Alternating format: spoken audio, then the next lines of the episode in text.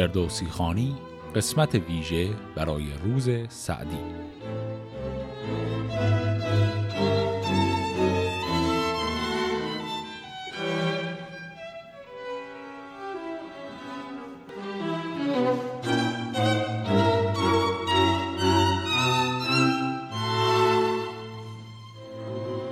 بهار آمد که هر ساعت رود خاطر به بستانی. چو بلبل در سما آیند هر مرغی به دستانی.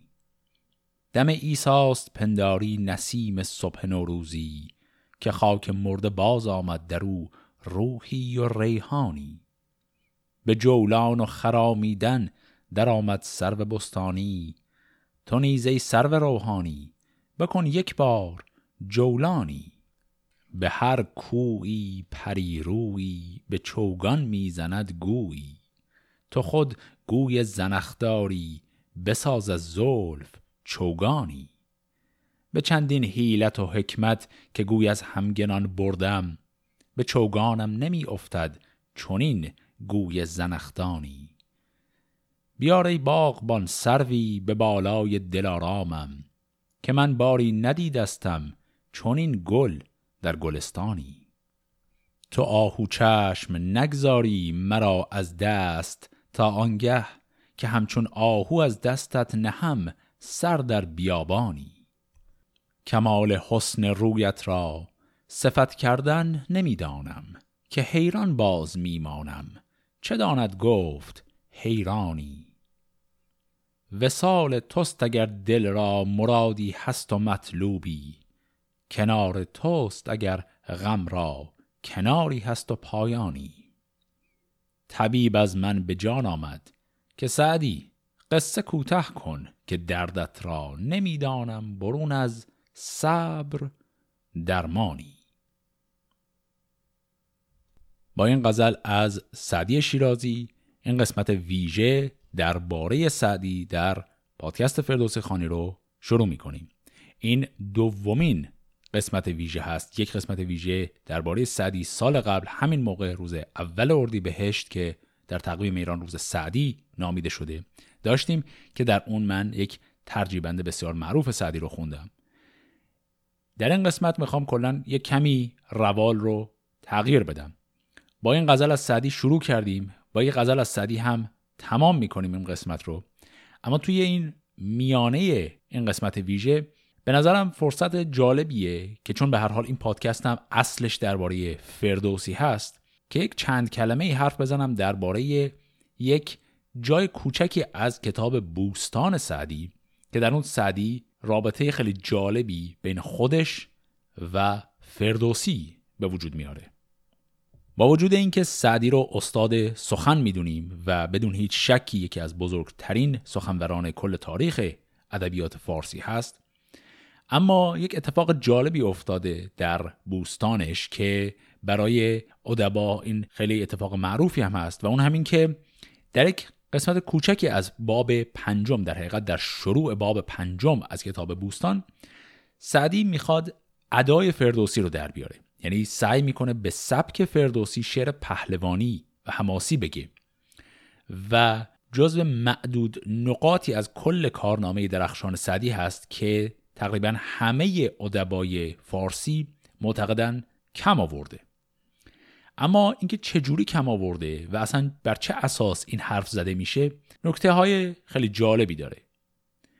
این قسمت از بوستان رو با هم دیگه بخونیم. قصد من این نیست که اینجا در تقبیه سعدی صحبت کنم چون به هر حال اولا اصلا چه تقبیهیه من چه کاره باشم که در تقبیهش حرف بزنم؟ بیشتر درباره اینه که از زاویه این نقطه کوچک در کتاب بوستان بحث جالبی میشه کرد درباره نقاط قوت و ضعف سعدی و همینطور درباره شکل فکر کردن سعدی اصلا به مقوله شعر گفتن. باب پنجم موضوعش هست رضا رضایت داشتن. و با این داستان شروع میشه. در حقیقت یک داستان در داستان هست که اول سعدی درباره خودش حرف می‌زنه و بعد یک داستانی رو در درون این داستان می‌سازه. شبی زیت فکرت همی سوختم چراغ بلاغت میافروختم زیت اینجا یعنی روغن یعنی روغنی که توی چراغ میریزن پس یک شبی در یک محفلی جایی سعدی داشته اشعار خودش رو می‌گفته پراگند گویی حدیثم شنید. جز احسنت گفتن طریقی ندید. هم از خبس نوعی در آن درج کرد که ناچار فریاد خیزد ز درد که فکرش بلیغ است و رایش بلند در این شیوه زهد و تامات و پند. نه در خشت و کوپال و گرز گران که آن شیوه ختم است بر دیگران.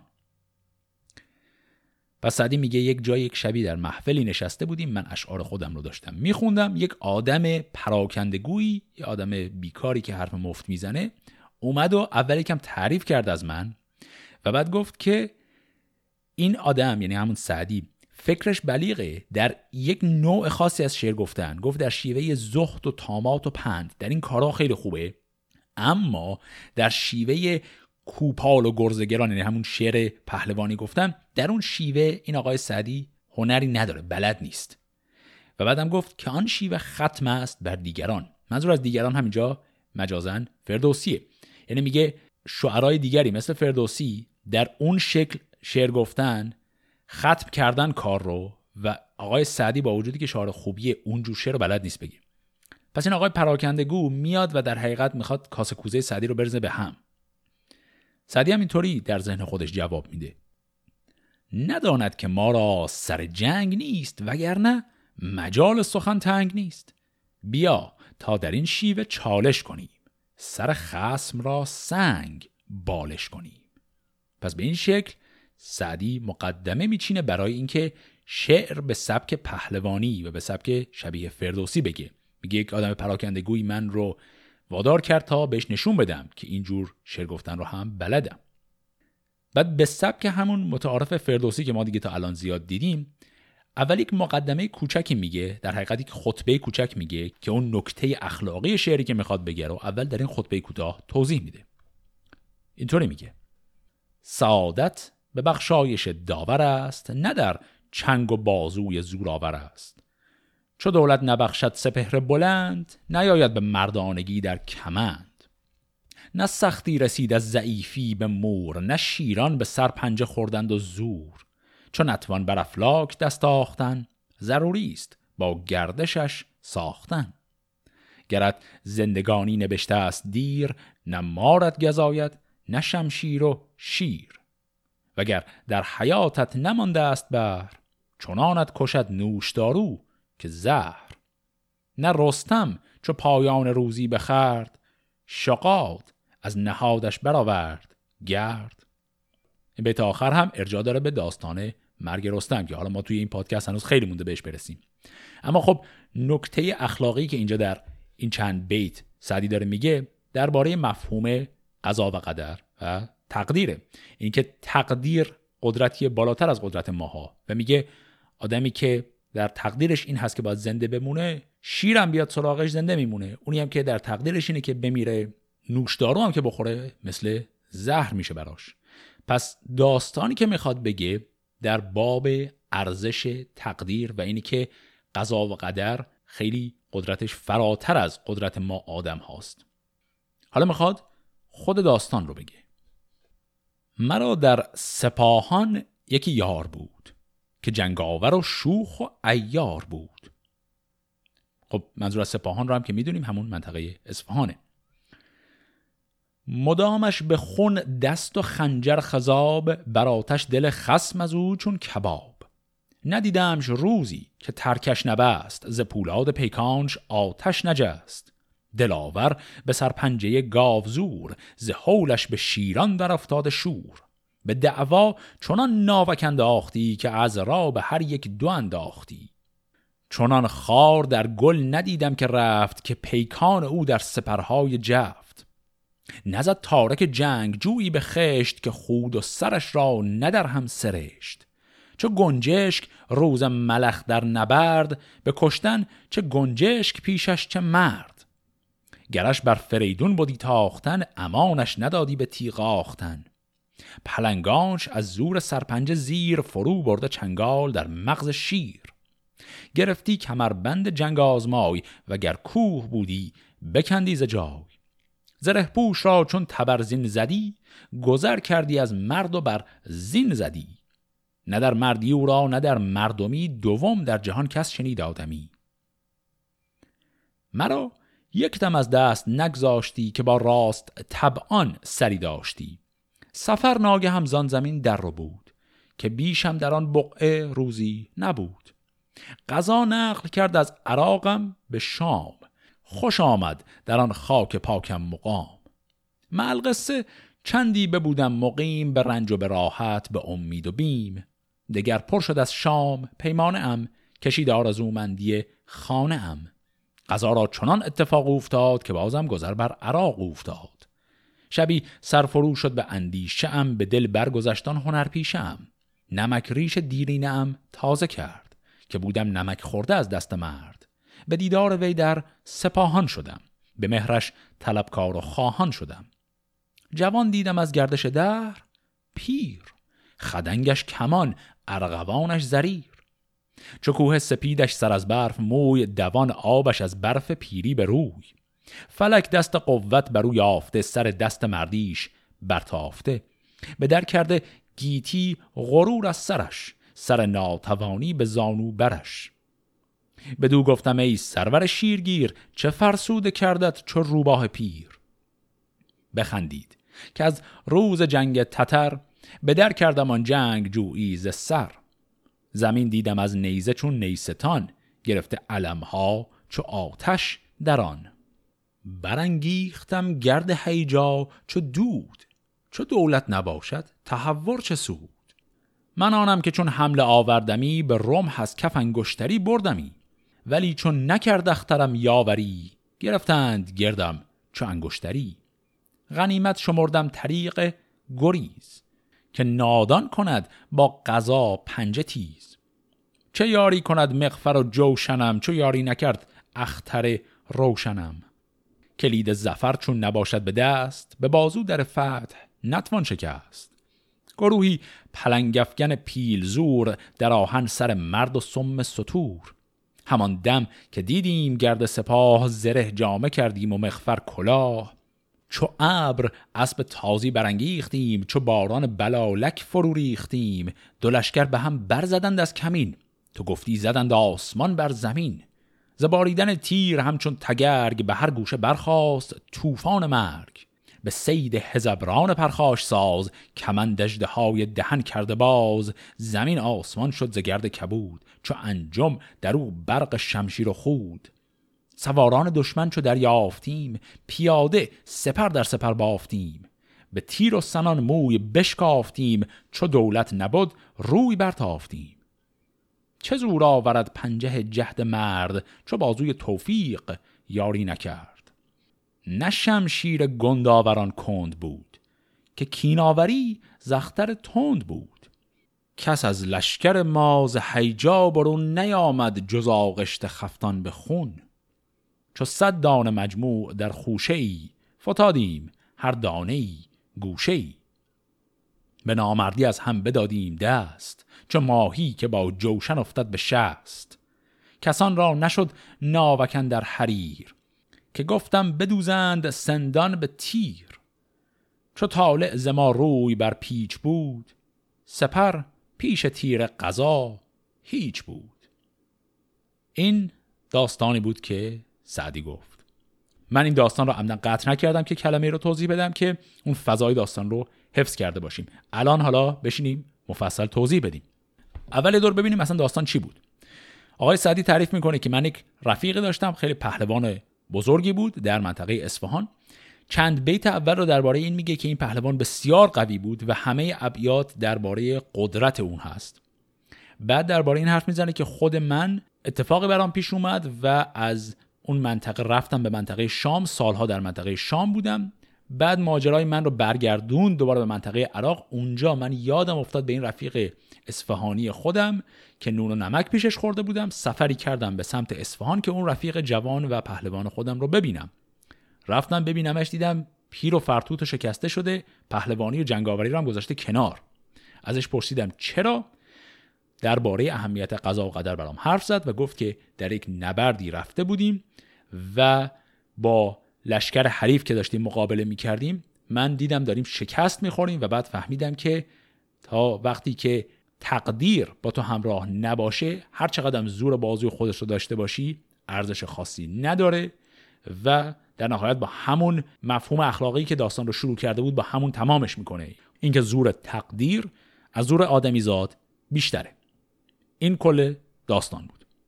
تو این داستان همین جوریش بخوایم حساب کنیم شما ابیات مختلفی رو دیدید که خیلی شبیه بیتای شاهنامه یعنی تا یه حدی واقعا از حیث اینکه بخواد ادای ساختار شاهنامه رو در بیاره سعدی موفق بوده.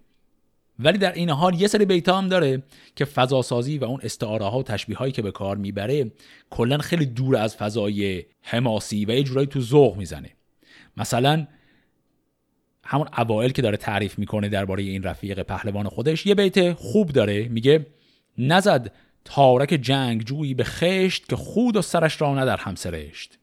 اما بیت بعدیش یه بیتی که اصلا فضای پهلوانی نداره و یه دفعه یک فضایی داره که خیلی غیر متعارفه برای همچین شعری. میگه چو گنجشک روز ملخ در نبرد به کشتن چه گنجشک پیشش چه مرد. مفهومش متوجه میشیم. نبرد بین گنجشک و ملخ. که گنجشک پیروزتره. اما خب حالا گنجشک و ملخ خیلی همچین مثال خوبی نیست برای نشون دادن زور طرف مقابل.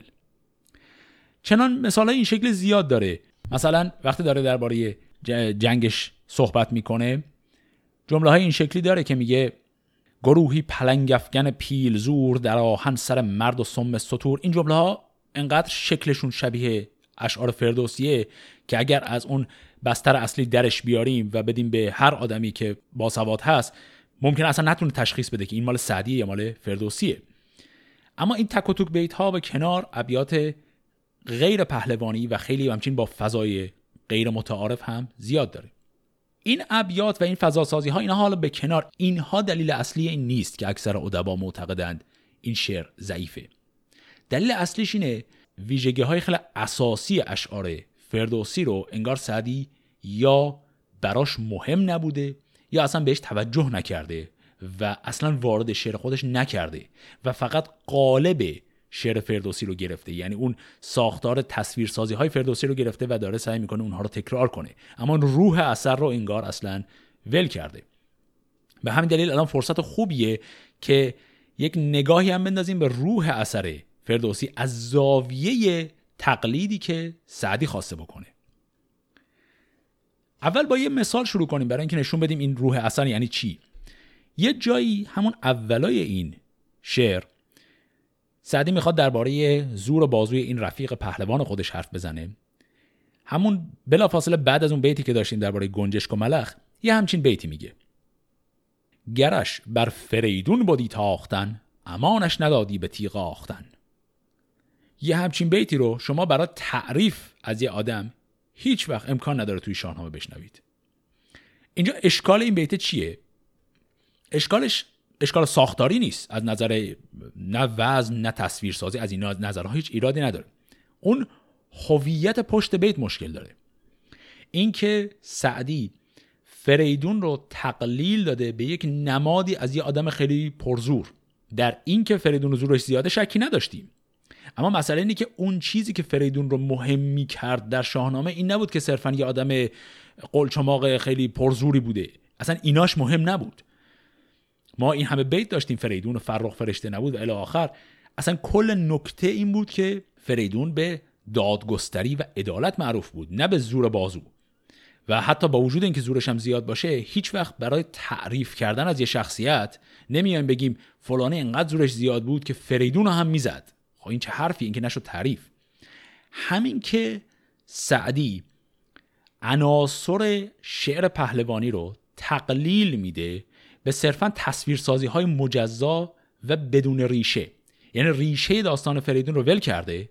صرفا این قضیه که فریدون زورش زیاد بود و یک گرز خیلی سنگینی دستش بود همین رو گرفته داره بر اساس همین یک بیت می‌سازه یک تصویر می‌سازه برای ما.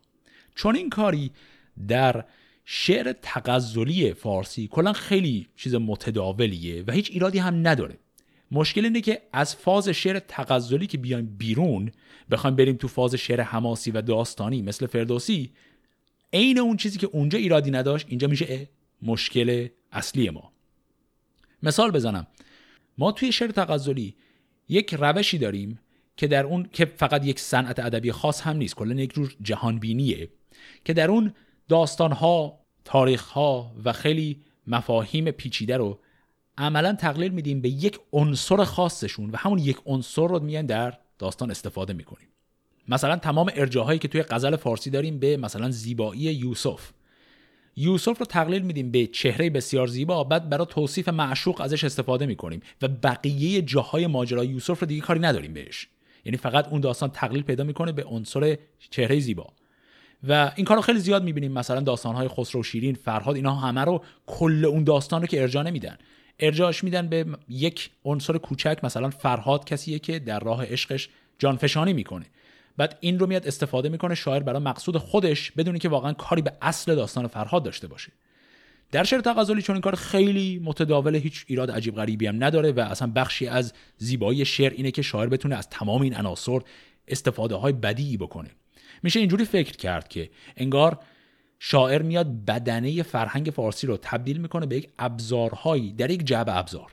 فرق شعار خوب با شعار بد در اون سنت تغزلی اینه که شعار خوب اولا جعب ابزار خیلی بزرگتری داره ابزارهای زیادتری توشه و بعدم خیلی ذوق بهتری داره در استفاده از اون ابزارها.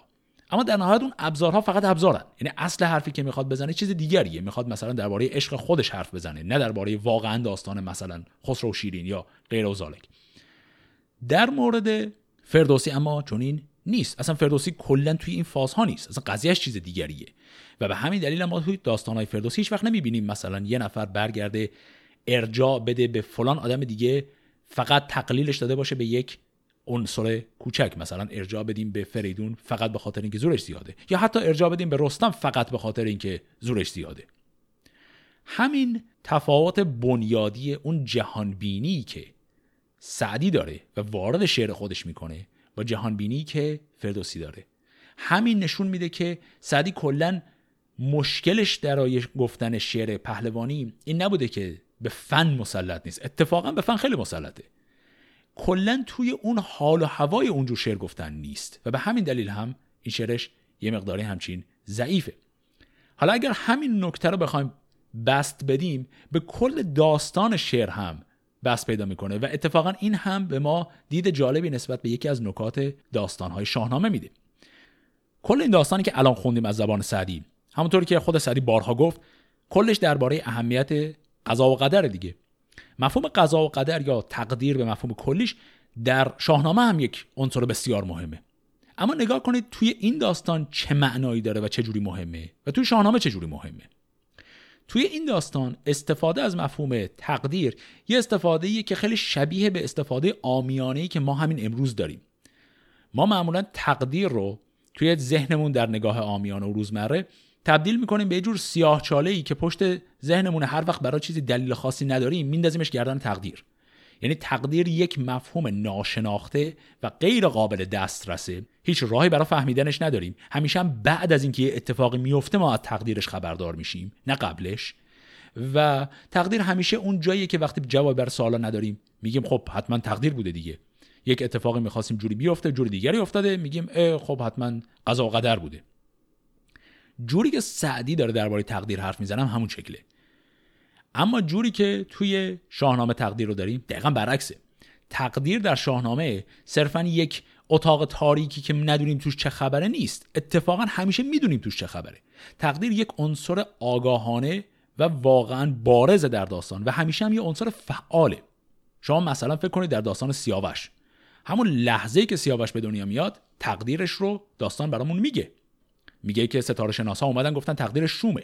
سیاوش در کل طول عمر کوتاهش بارها و بارها بهش تذکر داده میشه که تقدیرش چیه و با وجود آگاهی به تقدیر در راه رسیدن به همون آینده شومش قدم می‌زنه. یعنی سیاوش هیچ وقت اینجوری نیست که می‌خواسته کاری بکنه.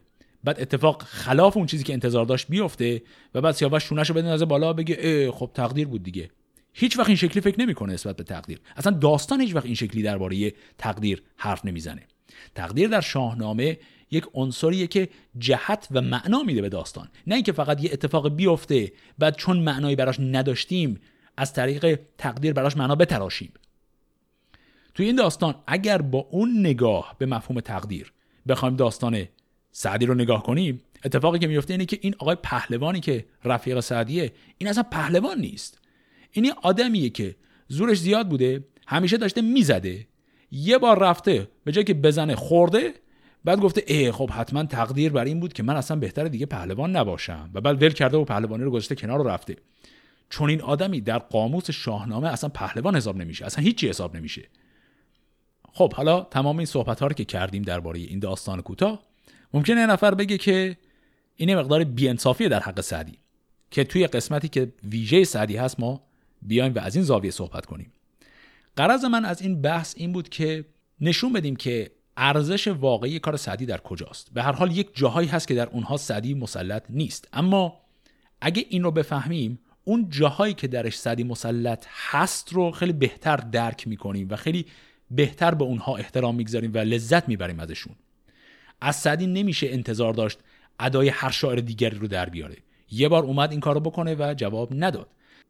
همونطور که اول این قسمت گفتم برای پایان دادن به این بحث کوتاه بهتر دوباره یه گریزی بزنیم به یکی از غزلهای سعدی. من اینجا یک مثالی آوردم گفتم سعدی و خیلی از شعرهای تغزلی عملا برخوردشون با بخش زیادی از فرهنگ ایران مثل همون جعب ابزاریه که توش عناصر فرهنگی رو می‌کنن ابزار و این جعب ابزار رو با خودشون این اونور می‌برن و از طریق اون شعر میگن. هنر سعدی در اینه که اولا جعب ابزارش بسیار بزرگتر از خیلی از شعرهای دیگه است و ثانیا در بکار بردن اون ابزارها واقعا یک نابغه ایه. شاهد این مدعا هم می‌تونه این غزل باشه. من ندانستم از اول که تو بی مهر و وفایی. عهد نابستن از آن به که ببندی و نپایی. دوستان عیب کنندم که چرا دل به تو دادم. باید اول به تو گفتن که چون این خوب چرایی.